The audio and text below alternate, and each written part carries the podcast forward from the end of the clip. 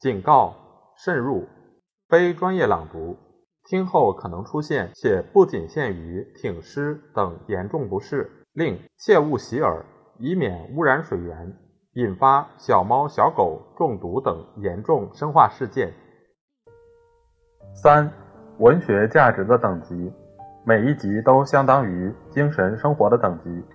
别的方面都相等的话，一部书的精彩的程度。取决于它所表现的特征的重要程度，就是说，取决于那个特征的稳固的程度与接近本质的程度。以后你们会看到，文学作品的力量与寿命，就是精神地层的力量与寿命。首先有表现流行特征的流行文学，和时髦特征一样持续三四年，有时还更短促，普遍和当年的树叶同长同落。包括流行的歌曲、闹剧、小册子和短篇小说。你们如果有勇气，不妨念一念1835年代的一本杂剧或滑稽戏，你们一定看不下去。戏院往往翻出这一类的老戏重演，二十年前轰动一时，今日只能叫观众打哈欠。戏码很快在广告上不见了。某一支歌曲当年在所有的钢琴上弹过。现在只显得可笑、虚假、乏味，至多在偏远笔陋的内地还能听到。它所表现的是那种短时期的感情，只要风气稍有变动就会消灭。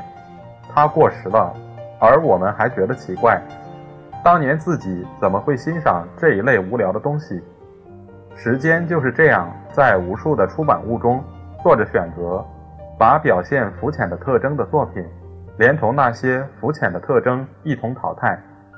另外一些作品，相当于略为经久的特征，被当时的一代认为杰作。例如，丢尔辉在17世纪初期写的那部大名鼎鼎的《阿斯德雷》，牧歌体的小说，奇长无比，尤其是沉闷无比。但当时的人对宗教战争的凶杀强掠厌倦已极。很高兴在花丛与树荫之下听听塞拉童的叹息和细腻的谈吐。又例如特斯居台利小姐的那些小说，《居鲁士大王》《克莱利》，无非铺陈一套西班牙王后带到法国来的过分与做作的风流文雅，用新的语言发表的堂皇的议论，细腻的感情，周到的礼貌，就像。朗普伊埃府中夸耀气派很大的袍子和姿态强直的鞠躬一样，许多作品都有过这一类的价值，现在都变为历史文献。例如莉莉的《优费斯》，玛丽尼的《阿陶尼斯》，巴特勒的《修提布拉斯》，盖斯纳的取材于圣经的牧歌。现在我们也不缺少类似的作品，但还是不提为妙。你们只要记得，一八零六年的时候，埃斯梅纳先生在巴黎完全是大人物的排场。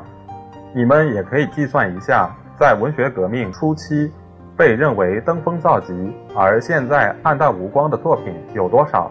阿达拉、阿庞塞拉日族的最后一人、纳奇士以及特斯坦埃夫人和拜伦的好几个人物都在内。如今路程过了第一个站头。从我们的地位上远远的回顾，当时人看不见的浮夸与做作，我们不难一望而知。米勒福阿写的有名的道歌《落叶》，卡西米特拉维的《美西尼亚女子》，我们读了同样无动于衷，因为两部作品都是半古典派、半浪漫派，混合的性格正合乎处在两个时期的边境上的一代，而两部作品。风行的时间，也正是作品所表现的精神特征存在的时间。好几个非常突出的例子，很显著地指出，作品的价值或增或减，完全跟着作品所表现的特征的价值而定。仿佛自然界在此有心做正反两方面的实验。有些作家在一二十部第二流的作品中留下一部第一流的作品，即使同一作家，他的才具、教育、修养、劳力始终相同，但写出平庸作品的时候，作者只表达了一些浮表而暂时的特征；写出杰作的时候，却抓住了经久而深刻的特征。勒萨日写的十几部模仿西班牙人的小说，普雷普神普写的一二十个悲壮或动人的短篇，现在只有好奇的人才搜求。但每个人看过吉尔布拉斯和马伊雷斯哥，因为在这两部作品中，艺术家很幸运地找到了一个经久的典型。每个读者在周围的环境中或自己的感情中。都能发现那个典型的面貌。吉尔布拉斯是一个受过古典教育的布尔乔亚，当过大大小小的差事，发了财，不大计较是非，一辈子脱不了当差身份。少年时代脱不了流浪汉作风，在社会上随波逐流，绝对谈不到清心寡欲，爱国心更其缺乏，只顾自己的利益，拼命捞公家的油水。可是他心情快活，讨人喜欢，绝不假仁假义，偶尔也能批评自己，做出一些老实的事来，骨子里还识得善恶，心地慈悲，老年安分守己，做一个规矩收场。这样一个在各方面都说好不好，说坏不坏的性格，这样一种复杂而挫折很多的命运，不但存在于十八世纪，现在也有。将来也会有。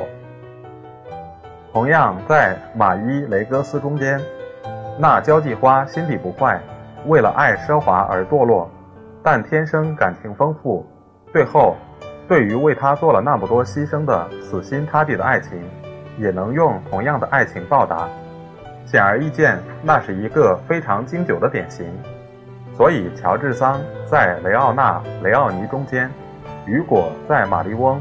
特罗尔莫中间，叫他重新出台，只是颠倒了角色，更动了时代。笛福写过二百卷作品，塞万提斯写过不知多少戏剧和中篇。前者以清教徒和生意人的头脑，把细节写得逼真精密，正确到枯燥的程度；后者的笔下完全表现出西班牙骑士和冒险家的幻想、才华、缺点。豪侠，一个留下一部《鲁滨逊漂流记》，另外一个留下一部《堂吉诃德》，两部作品，所以能传世。首先，因为鲁滨逊是个十足地道的英国人，浑身的民族本能，至今可以在英国水手和垦荒者身上看见。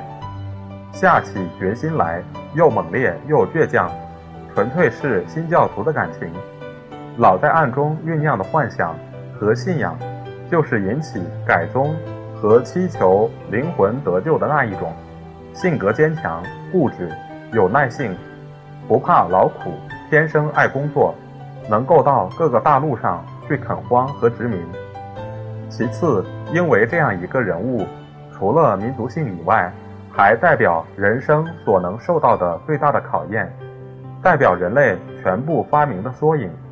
说明个人一脱离文明社会，就不得不赤手空拳，把多少的技术工艺重新建立起来。平时我们却像水中的鱼一样，时时刻刻受着技术与工艺的好处而不知道。同样，在《堂吉诃德》里面，你们先看到一个骑士似的、精神不健全的西班牙人，就像八个世纪的十字军和夸张的幻想。所造成的那样，但除此以外，他也是人类史上永久的典型之一，是个英勇的、了不起的、想入非非的理想家。身体瘦弱，老是挨打，而另一方面，为了加强我们的印象，他又是一个有头脑、讲实际、鄙俗而放荡的粗汉。在标志一个时代、一个民族的不朽的人物中间。我还想举出一个，他的名字已经成为日常用语，就是普马西的《斐加罗》，一个更神经质、更有革命性的吉尔布拉斯。作者不过是个小名家，他锋芒太露，不能像莫里埃那样创造出活生生的人物，但一朝写他自己，写出他快活的心情，花样百出的手段，玩世不恭的态度，凌厉的口齿，写出他的勇敢与仁厚的本性。无穷的生气，他就不知不觉地画出了真正法国人的肖像，而他自己也从小名家一跃而为天才。历史也做过反面的实验，有些例子，天才降落到小名家的地位，某个作家能够叫最伟大的人物站起来，自由活动，但在许多角色中间留下一些没有生命的人。等到一个时代告终，就像死了一样，或者可笑之至。只有考古家和历史家才感到兴趣。例如拉辛剧中的情人，都是一般侯爵，除了态度文雅，没有别的特点。作者有意粉饰他们的感情，免得小爷们看了不快。在他手里，他们变了宫廷中的傀儡。直到今天，外国人。即使有学问的外国人，也受不了西普利德和瑟法兰斯那一类的角色。同样，莎士比亚的小丑毫无风趣，他的青年贵族荒谬绝伦，只有职业批评家和好奇的专家才会另眼相看。他们的文字游戏使人无法接受，他们的比喻无法了解，他们的装腔作势。与莫名其妙的废话是十六世纪的习惯，正如字句高雅、长篇大论的台词是十七世纪的风气。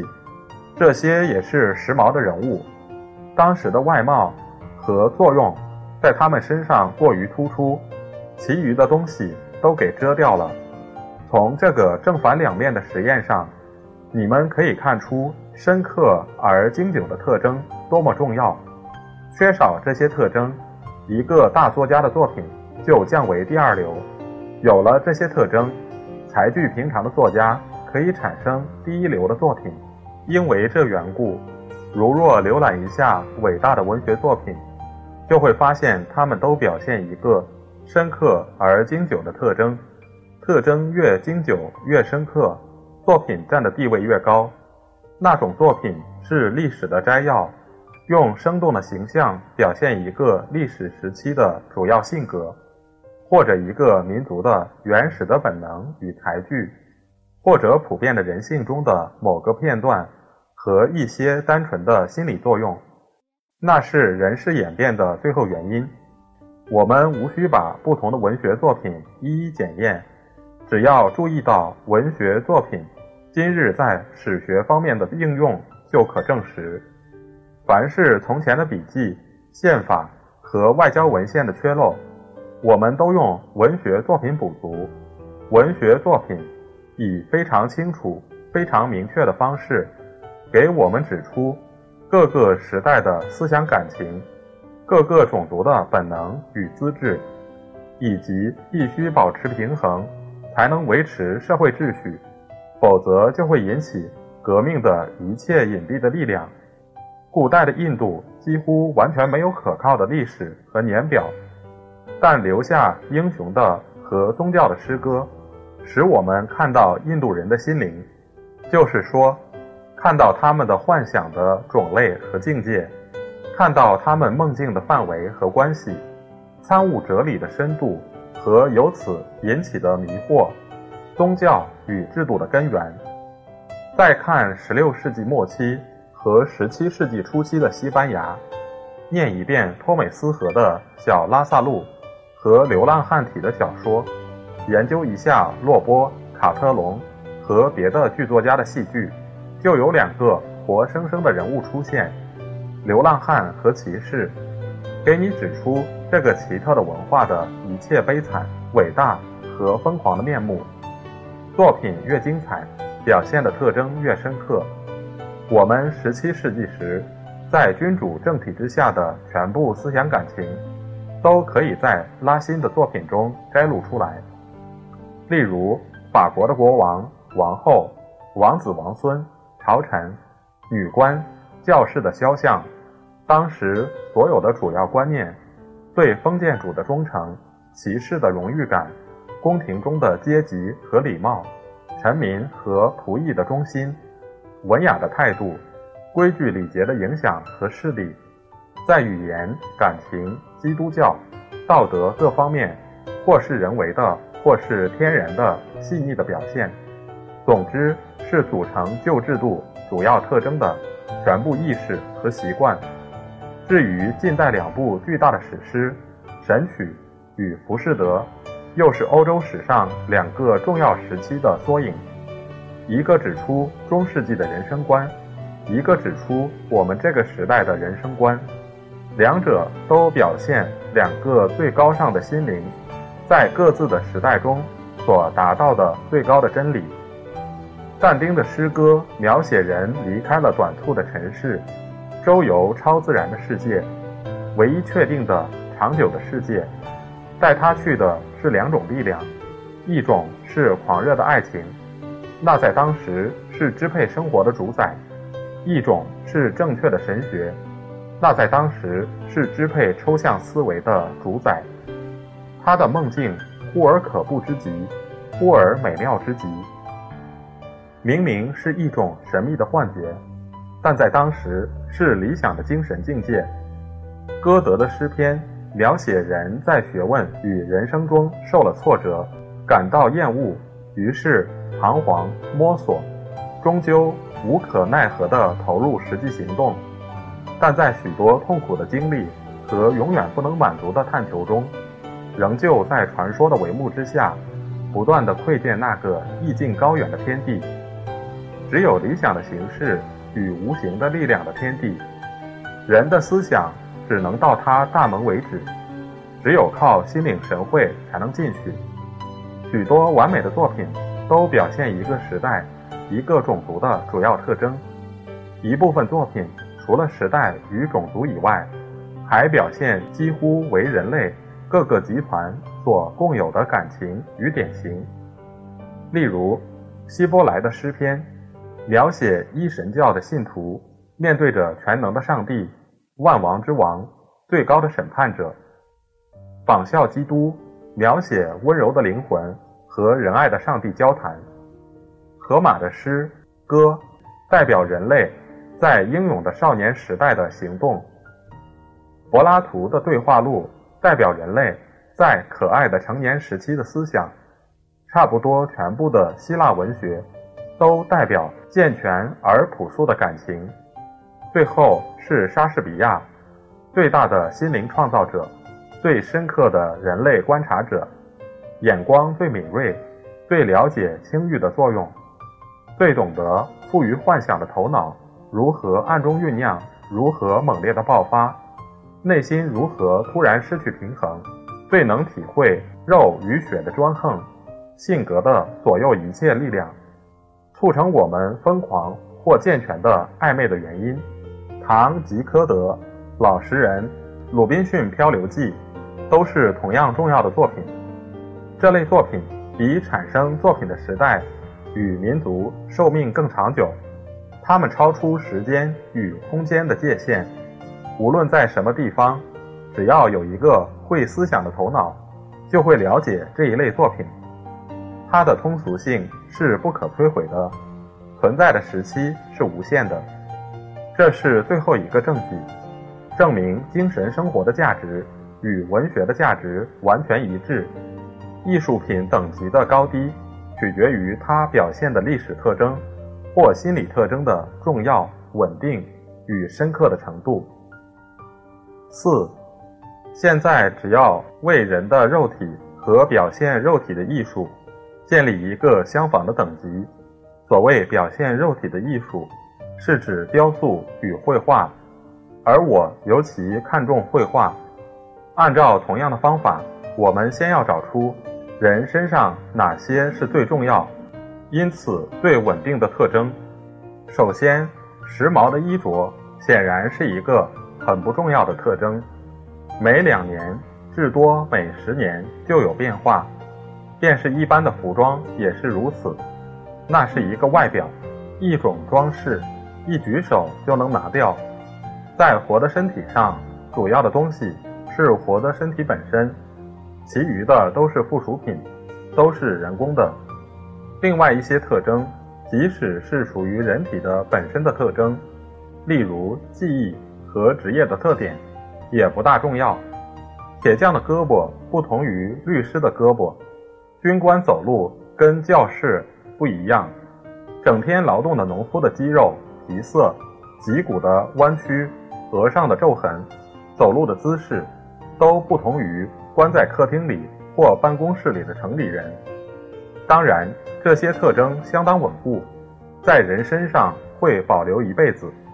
一朝有了皱痕，就继续存在。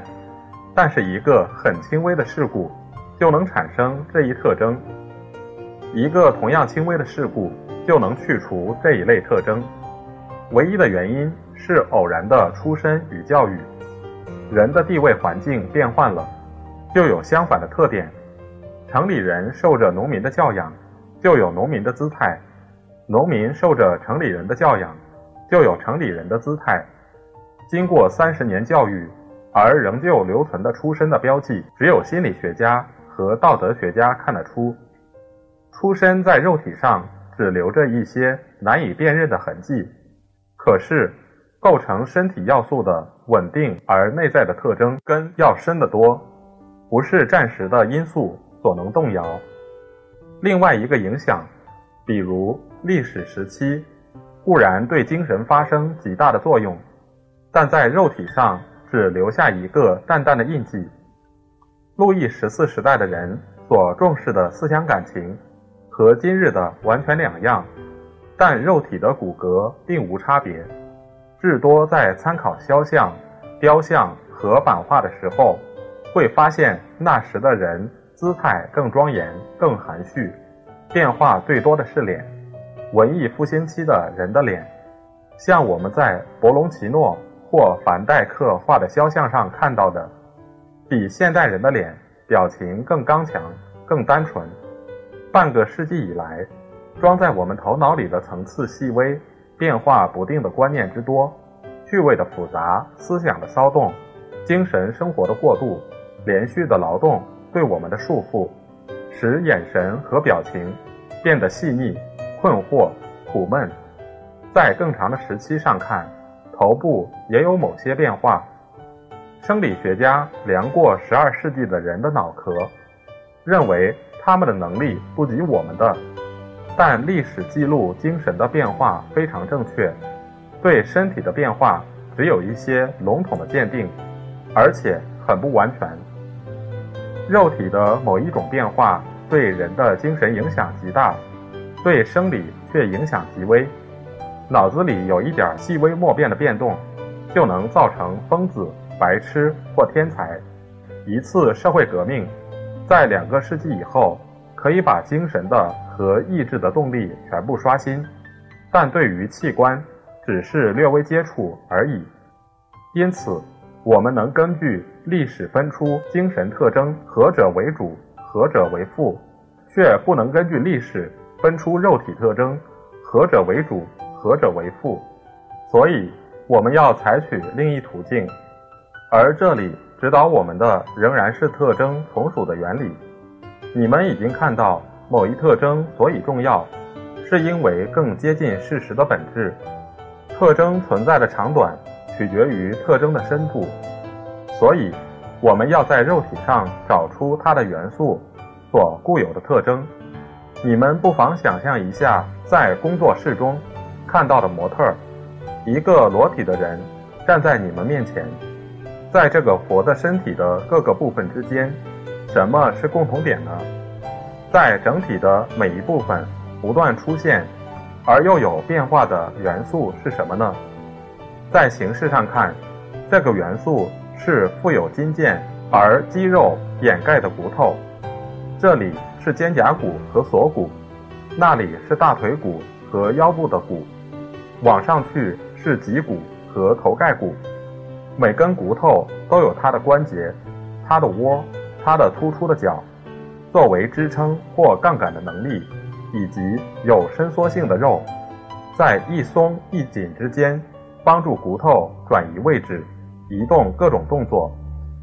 肉眼所见的人的本质，无非是一副富有关节的骨骼和一层肌肉，全部很严密地连在一起，构成一架能做各种动作、各种努力的灵巧的机器。如果考察人体，而再考虑到种族、水土和气候引起的变化，肌肉的软硬、各个部分的比例的不同，躯干与四肢的细长或臃肿。那就掌握了人体的全部基本结构，像雕塑或素描所掌握的那样，在去皮的人体标本之上还包着第二层东西，也是各个部分所共有的，就是皮肤。因为下面有小血管而略带蓝色，因为和布满筋肉的腹膜在一起而略带黄色，因为充满血液而略带红色。因为接触腱膜而略带罗靛色，有时光滑，有时起条纹，色调的丰富与变化无与伦比。在阴影中会发亮，在阳光中会颤动，而且由于感觉敏锐，还透露出软髓的娇嫩和肉的更新。总之，皮肤是盖在肉上的一张透明的网。如果除此以外，再注意到种族。水上与气质带来的差别，注意到淋巴质、胆汁质或多血质的人的皮肤的差别，有时娇嫩、皮软、粉红、雪白、苍白，有时坚硬、结实，颜色金黄，带有铁质，那就掌握了有形的生命的第二个要素，就是画家的天地，只有色彩能表现。以上都是人体的。内在的与深刻的特征，既然这些特征跟活人分不开，不用说是稳定的了。